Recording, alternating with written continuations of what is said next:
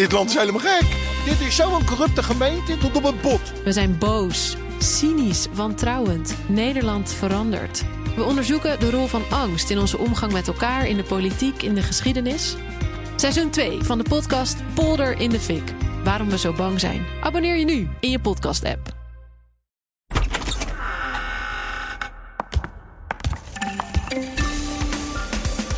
Nou, dat kiezeroverleg, wat ik van jou uh, overpakte gisteren, dat was uh, wel iets minder spannend dan de persconferenties die jij hebt gecoverd daarvoor. Is dat zo? Ja, ja. Er niet, ik, heb het, ik zag alleen van Nieuwenhuizen met een uh, quote in het journaal langskomen. Ja, Rutte was er niet, de jongen oh, was er niet. niet. Echt waar? Nee, alleen van Nieuwenhuizen die kwam even vertellen dat ja, de, het vliegverbod wordt vervangen voor een, een gezondheidsverklaring en twee weken quarantaine.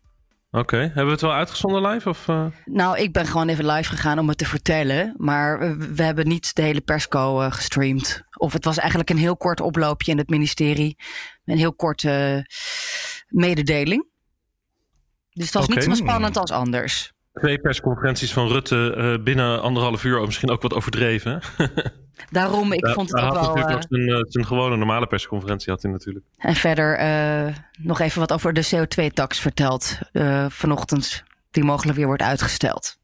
Oké. Okay. Wat heb je allemaal meegemaakt, Laurens? Of moeten we gewoon gestructureerd beginnen? Zoals Mark ja, graag wil. Nou, volgens mij is het altijd goed om te horen waar je naar luistert, toch? Dan zeg ik snel even, dit is Nieuwsroom Den Haag. Bij mij zijn Laurens Boven en Sofie van Leeuwen, die allebei al hoorden. De politiek verslaggevers van BNR Nieuwsradio. Ik ben Mark Beekhuis. Het is vandaag vrijdag 10 april, dat is Goede Vrijdag. En uh, eigenlijk hebben we vrij vandaag, maar ik heb van die enorme workaholics als collega's. En uh, Laurens, toen ik vroeg van de week, zullen we deze vrijdag? Toen zei ja, ja, ja, ik wil wel. Ja, kijk, jij wilde gisteren opnemen. En, dat was de andere optie. Ja, en ja. daarvan zei ik van ja, maar op donderdag is de week nog niet voorbij. We kregen nog een ministerraad, we kregen nog een, uh, besluit van de Tweede Kamer wat ze gaan doen volgende week. Mm -hmm. uh, er liepen allemaal verhalen, die liepen gewoon nog door. Dus we konden niet. Uh... Zeker. Sorry, Mark, voor je, voor je vrije ochtend nu. Maar het is denk ik wel belangrijk om het gewoon op vrijdag op te nemen. Ja, ja, nee, maar ik dacht, we zouden ook een week kunnen overslaan. Want we hebben vrijgekregen vandaag. Zullen we er nu maar mee stoppen dan? Nee, nee, nee. Nee, we houden het simpel vandaag. Wat hebben jullie meegemaakt? Is er veel gebeurd in Den Haag? Ik ben, um, ik moet altijd even graven in mijn geheugen natuurlijk, want die weken die zijn toch best lang eigenlijk. Uh, eigenlijk vond ik het leukste verhaal dat ik uh, op jacht ben geweest naar uh, Khadija Ariep. Want ik wilde haar toch eigenlijk de hele week heel graag spreken over hoe het gaat in de Tweede Kamer. Maar uh, Ariep wilde niet met mij spreken. Dat was een beetje jammer natuurlijk. Ik weet inmiddels wel dat ze morgen een groot interview heeft in Trouw. Hè, dus zaterdag 11 april. Um, en dan zal ze in ieder geval dus via trouw het een en ander vertellen over hoe zij vindt dat de democratie nu functioneert.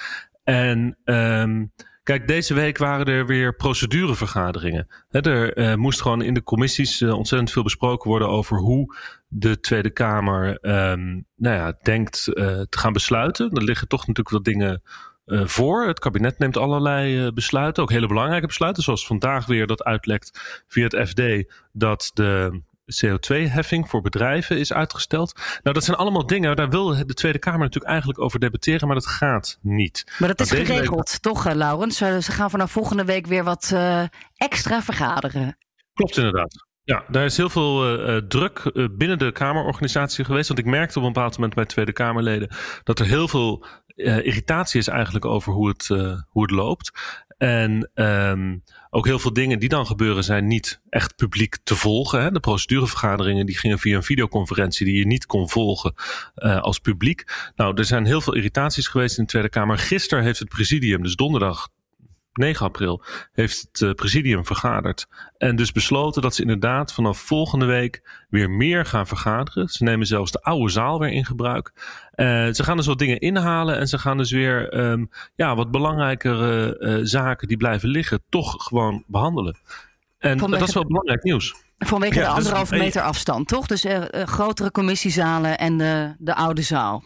Ja, ja en Ariep, Ariep die schreef in haar brief, uh, die ze aan de Tweede Kamerleden heeft gestuurd gisteravond, dat uh, de Kamer aan de ene kant natuurlijk het goede voorbeeld moet geven. Um, en dus niet gewoon uh, in, in volle aanwezigheid de hele week kan doortrekken. Want dan kan je niet, hè, dan gaat de Tweede Kamer werken terwijl ze eigenlijk tegen iedereen zeggen in het land werk thuis. En als je het Binnenhof een beetje kent, dan weet je dat die anderhalve meter afstand houden eigenlijk niet echt te doen is als je echt aan het werk bent. Nou, en, um, maar tegelijkertijd is er dus wel reden om te gaan uh, vergaderen. En dat gaan ze dus doen. Um, ik vond het heel interessant dat ze in haar uh, brief ook nog een opmerking maakte over de pers. Dat ze ook heel veel vragen hebben gekregen vanuit de pers over de openbaarheid van een aantal vergaderingen. En dat ze daar dus ook zoeken nu naar oplossingen hoe videoconferenties wel uh, openbaar uh, kunnen worden gemaakt. Uh, nou, een van de journalisten die daar heel veel naar gevraagd heeft, uh, dat was ik.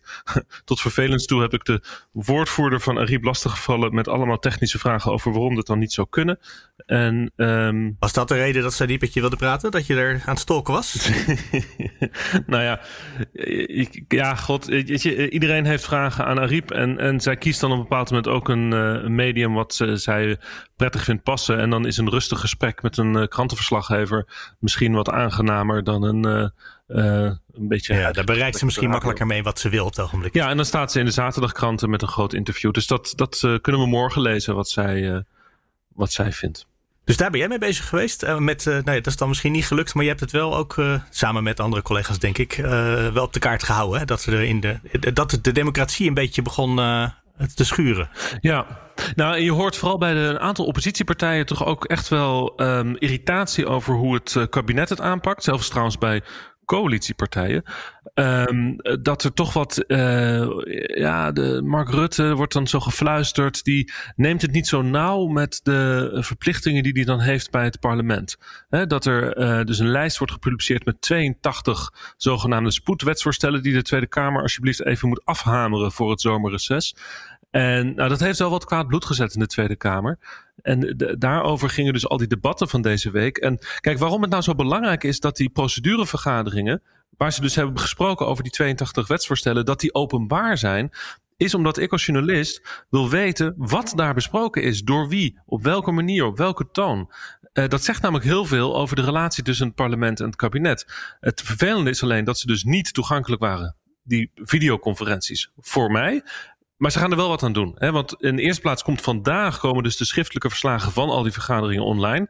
Dus dan kunnen we het allemaal nalezen. Veel sneller dan anders. Nou, normaal bestaat het helemaal niet. Bij commissievergaderingen maken oh. ze geen mondeling verslag, normaal gesproken. Maar oh, dat okay. gaan ze dus nu wel doen. Um, en in de tweede plaats gaan ze dus een, een manier bedenken hoe de pers mee kan luisteren met een audioverbinding met um, die procedurevergaderingen. En ik moet er wel een beetje om glimlachen, eerlijk gezegd. Want ik zat gisteren te kijken naar een raadsvergadering van de gemeente Amsterdam.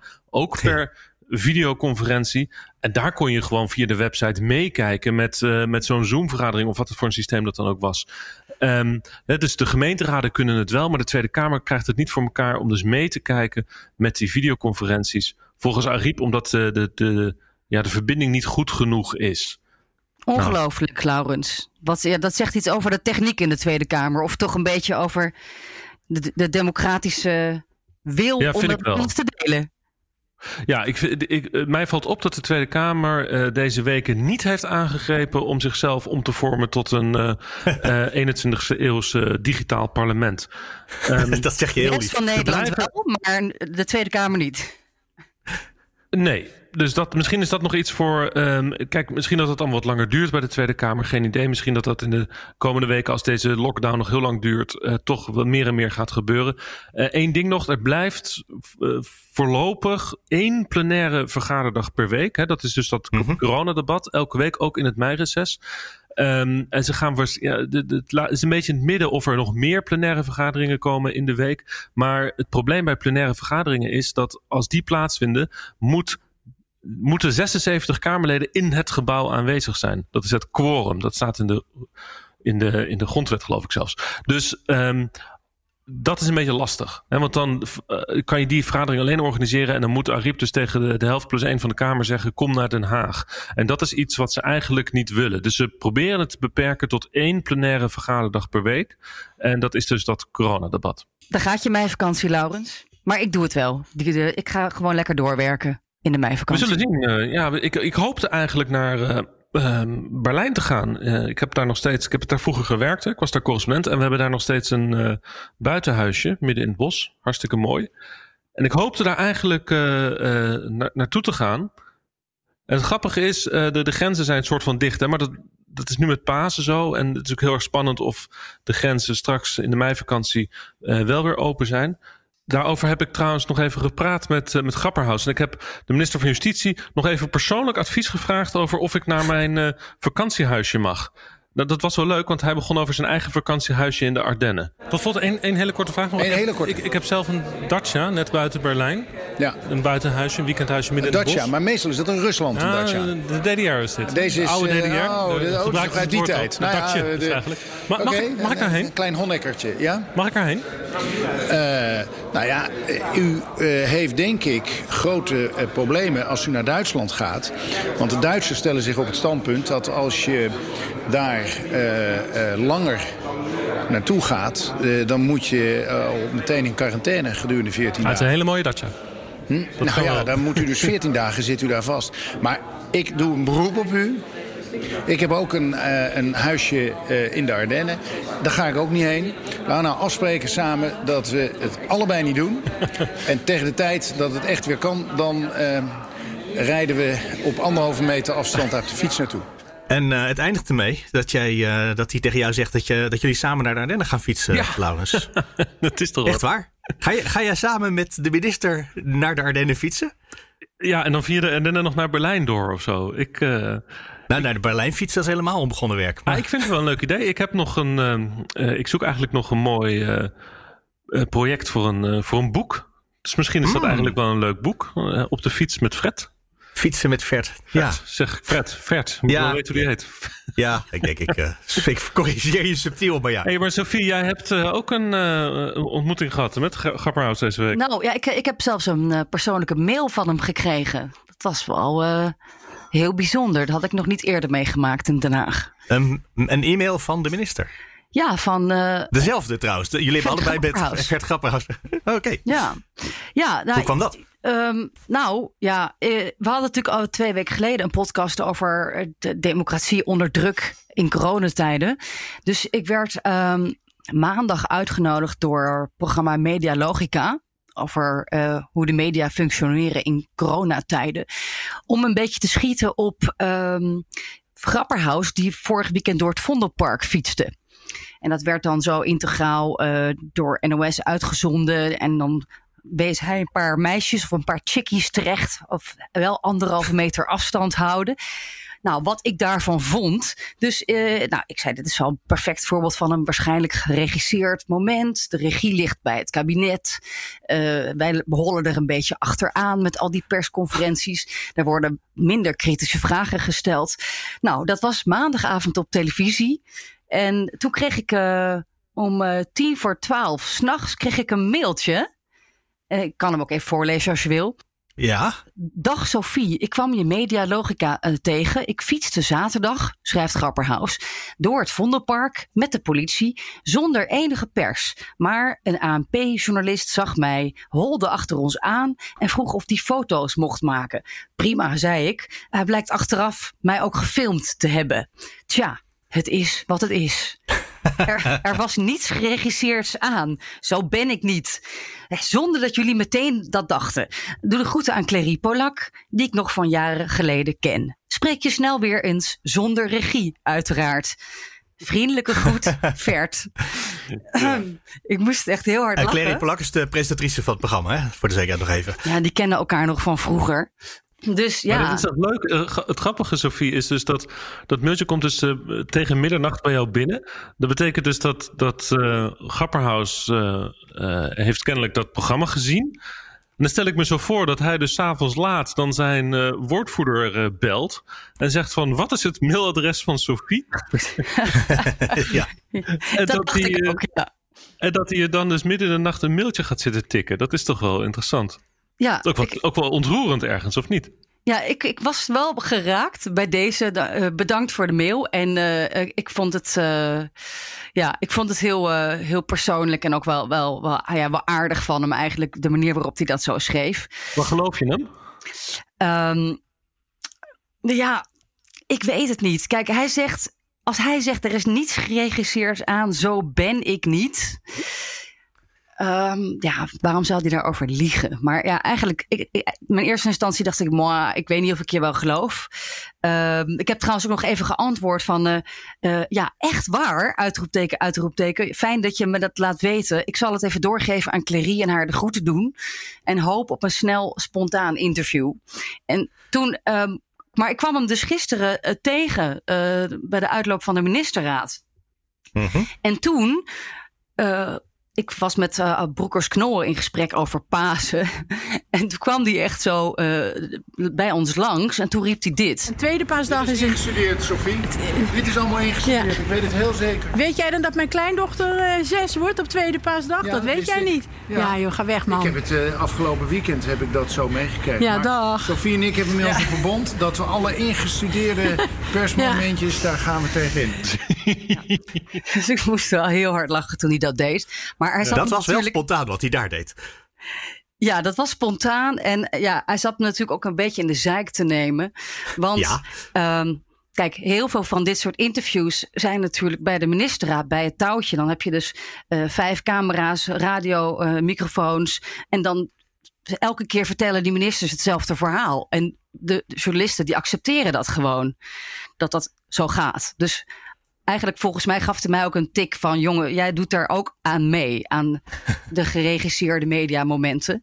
Eh en nou het ja, wel, kijk, waar je natuurlijk wel een beetje aan mee hebt gedaan, dat is dat automatische eh, cynisme over politici, dat het allemaal eh, eh, doorgestoken kaart is. Hè? Dat je dus, ehm want kennelijk heeft Clary dus ook niet even gebeld en, en jij ook niet even gebeld met Grapperhaus om na te vragen hoe dat nou zat in het Vondelpark, maar gewoon puur op wat je ziet gebeuren, een, een, een analyse opmaakt van wat zou daar dus wel gebeurd zijn.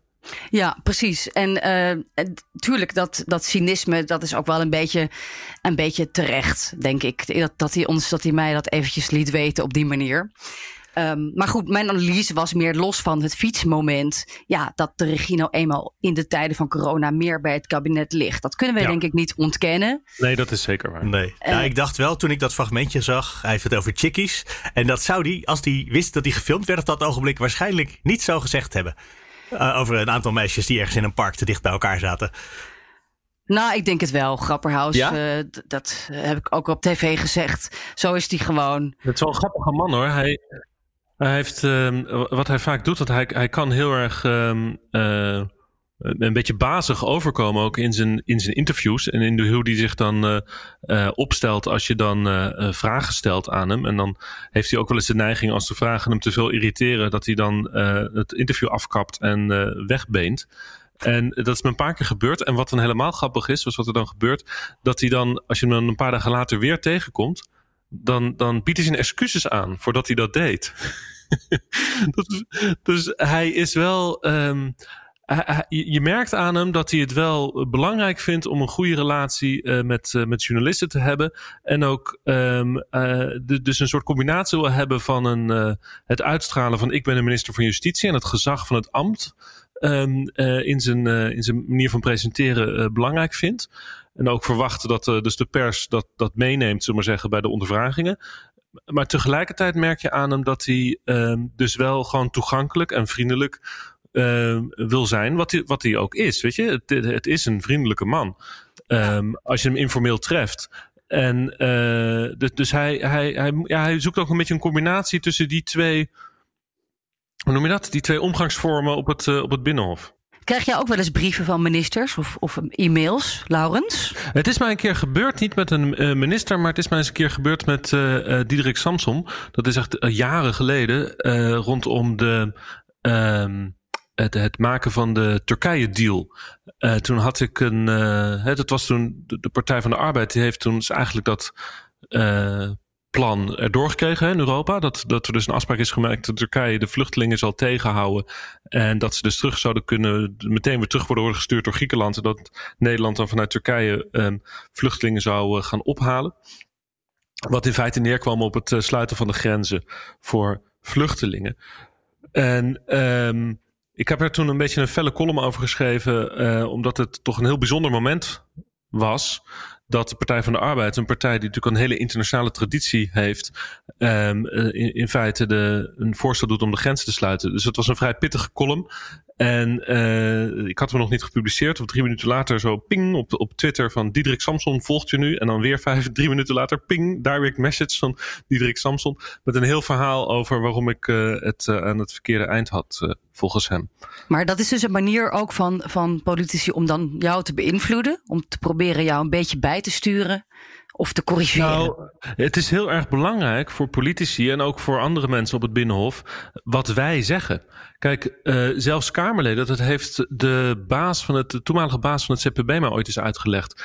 Die investeerde, Laura van Geest was dat, die investeren zo ontzettend in de relatie met de pers. En ik vroeg haar toen van waarom doe je dat? Waarom nodig jij mij uit om een uur lang off the record een beetje te gaan praten over het leven en over het CPB en de politiek?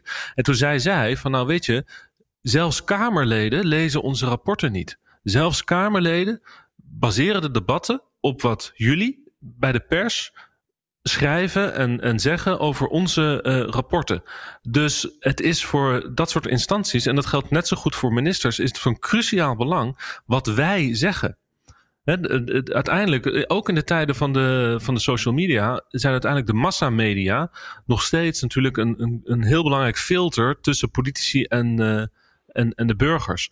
Dus um, in die zin is het gewoon ontzettend belangrijk. En als jij dan op de televisie, ook een heel verschil, hè, televisie en radio. Als jij dan op de televisie zegt dat uh, Grapperhaus um, een, in feite een geregisseerd media-event maakt van een uh, uh, pandemie ja, dan is dat schadelijk voor hem. En dan moet hij dat corrigeren. En dan doet hij dat dus uh, ook midden in de nacht uh, met een verder heel vriendelijk opgeschreven mailtje. Maar dan doet hij dat wel. Dus ook direct aan, aan jou. Om, en dat, daar zie je dus aan hoe belangrijk dat voor hem is. Ik kwam er trouwens wel achter, Laurens, wat, uh, in wat jij net, ook zei. wat een ongelofelijke impact televisie heeft. Wij werken natuurlijk lekker anoniem voor de radio, dus niemand kent mij. Maar zelfs, ik was bij mijn automonteur, zelfs die zei: Oh, ik zag je op tv maandag. Ja. Ja. Er, werkelijk, nou ja, zoveel mensen die, die mij opeens hadden gezien, terwijl ik echt nooit commentaar krijg op wat ik doe. Ja. Dus dan zit je met je snuffert. Het was maar twee minuten, hè? Het was heel kort. Dus um, het was wel na, vlak na de frontberichten hè, uit de ziekenhuizen en zo in de coronastrijd. Dus dat was een heel mooi tijdslot na nieuwsuur. Maar uh, ja, toch even schrikken. ik ben ook wel blij dat ik bij de radio werk eigenlijk. Zo lekker stiekem doen de hele dag. Zullen we het nog even over Wopke Hoekstra hebben? Vertel, wat wil je over Wopke Hoekstra bespreken? Nou, wat ik interessant vind, ze hebben dus uh, gisteravond laat die uh, deal gesloten. Um, Noord- en Zuid-Europa en uh, de miljarden steun. En uiteindelijk is er dus een, als voorwaarde voor, die, voor dat geld uit het ESM, het Europese Stabiliteitsmechanisme, is nu dus gezegd van het is voor de bestrijding van de corona-uitbraak, voor de indirecte en de directe gevolgen. Nou, even los van dat je dus een hele grote discussie krijgt over wat een indirect is. Hè? Of je ja. daar dan ook de economische uh, uh, crisis onder mag scharen. Dat wordt eigenlijk de discussie voor de volgende keer. Wat ik leuk vond, was dat ik, ik las dat, wat de deal is. En ik moest meteen denken aan Jeroen Dijsselbloem vorige week bij Op 1. Kan je herinneren? Ja, ja. Vorige week. Ook in deze podcast. Ook in deze podcast uitgebreid besproken. Um, uh, want die uh, zat bij op één vorige week eigenlijk met een verhaal van uh, Wopke doe niet zo moeilijk. Hè? ja, oké, okay, er moet een voorwaarde bij het ESM voor het gebruik van het geld. Nou, als je nou gewoon als voorwaarde stelt, het is voor de corona, dan ben je daar met je voorwaarden. En wat zie je gebeuren deze week? Prompt exact dat wat Dijsselbloem vorige week zei op de televisie is gebeurd. De voorwaarde is de coronacrisis. En daarmee is de discussie beëindigd. En, uh, dus wellicht dat Dijsselbloem uh, uh, toch nog wel iets van invloed heeft gehad op de uitkomst van deze discussie. Ook gek dat er alleen maar winnaars zijn. Hè? Dat iedereen zichzelf de borst klopt van ik, ik heb het binnengesleept en halleluja. Vind je niet? Ja, daar zijn ze meester in natuurlijk in Europa. Hè? Om een, dus een compromis te sluiten waar iedereen zijn eigen overwinning in kan lezen. Ja, Jij bent correspondent geweest in Brussel. Je weet hoe dat gaat. Ja, en dat, dat zit dan nu in het woordje innovatieve instrumenten. Dus we gaan het eigenlijk nog hebben over... Misschien zijn het dan wel toch de coronabonds. Ja. Over, over een ander instrument ja. bij de volgende vergadering. En iedereen interpreteert het op zijn eigen manier. Maar nou, in ieder geval op Hoekstra, die, die tweette meteen gisteravond van... Uh, yes, ik heb, ik heb het binnengesleept, ik heb gewonnen. En uh, zijn, hoe zeg je dat, Hachie was gered uh, eigenlijk, vond hij zelf. Ik hoorde vanochtend Wopke Hoekstra bij ons in de uitzending dat hij het echt een belachelijke gedachte vond dat je eh, in dat zinnetje innovatieve financiële producten of zoiets, dat je daar het woord eurobonds in kon lezen. Dat vond hij echt belachelijk. maar dat is natuurlijk exact, je hebt helemaal gelijk, dat is exact wat ze in eh, Zuid-Europa dus wel lezen in dat woordje. Maar dat is voor Mark Rutte, hè? die moet nu dit uh, varkentje gaan wassen, want uh, het gaat nu naar de regeringsleiders om hier uiteindelijk nog een knoop over door te hakken. Ik denk dat wij er zijn, hè? Ik zeg vrolijk Pasen. Ik hoor dat iedereen uh, kaag zit op het balkon dit weekend. Uh, volgens mij gaan de ministers vandaag uh, digitaal de Matthäus Passion kijken. Dus gewoon via, via een linkje. En het uitje gaat niet door. En ze moeten heel hard werken om de banen te redden of zo. Dus nou ja, voor, tot zover het paasweekend. Laurens, door een slotwoord of niet? Tot volgende week. Tot volgende week, precies. We komen aan het einde. Wil je reageren? Mail dan naar nieuwsroom.bnr.nl of nieuwsroom.fd.nl. Volgende week vrijdag, dan is er weer een Nieuwsroom Den Haag. Maandag, ja, dan moet je misschien even in de podcastarchieven van BNR kijken. En op dinsdag, dan ben ik er weer met een gewone Nieuwsroom. Tot dinsdag.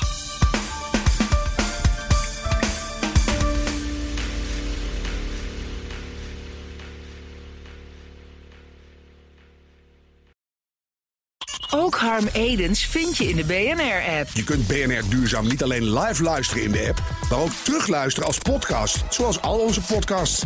En naast dat de BNR-app Breaking News meldt, houden we je ook op de hoogte van het laatste zakelijke nieuws. Download nu de gratis BNR-app en blijf scherp.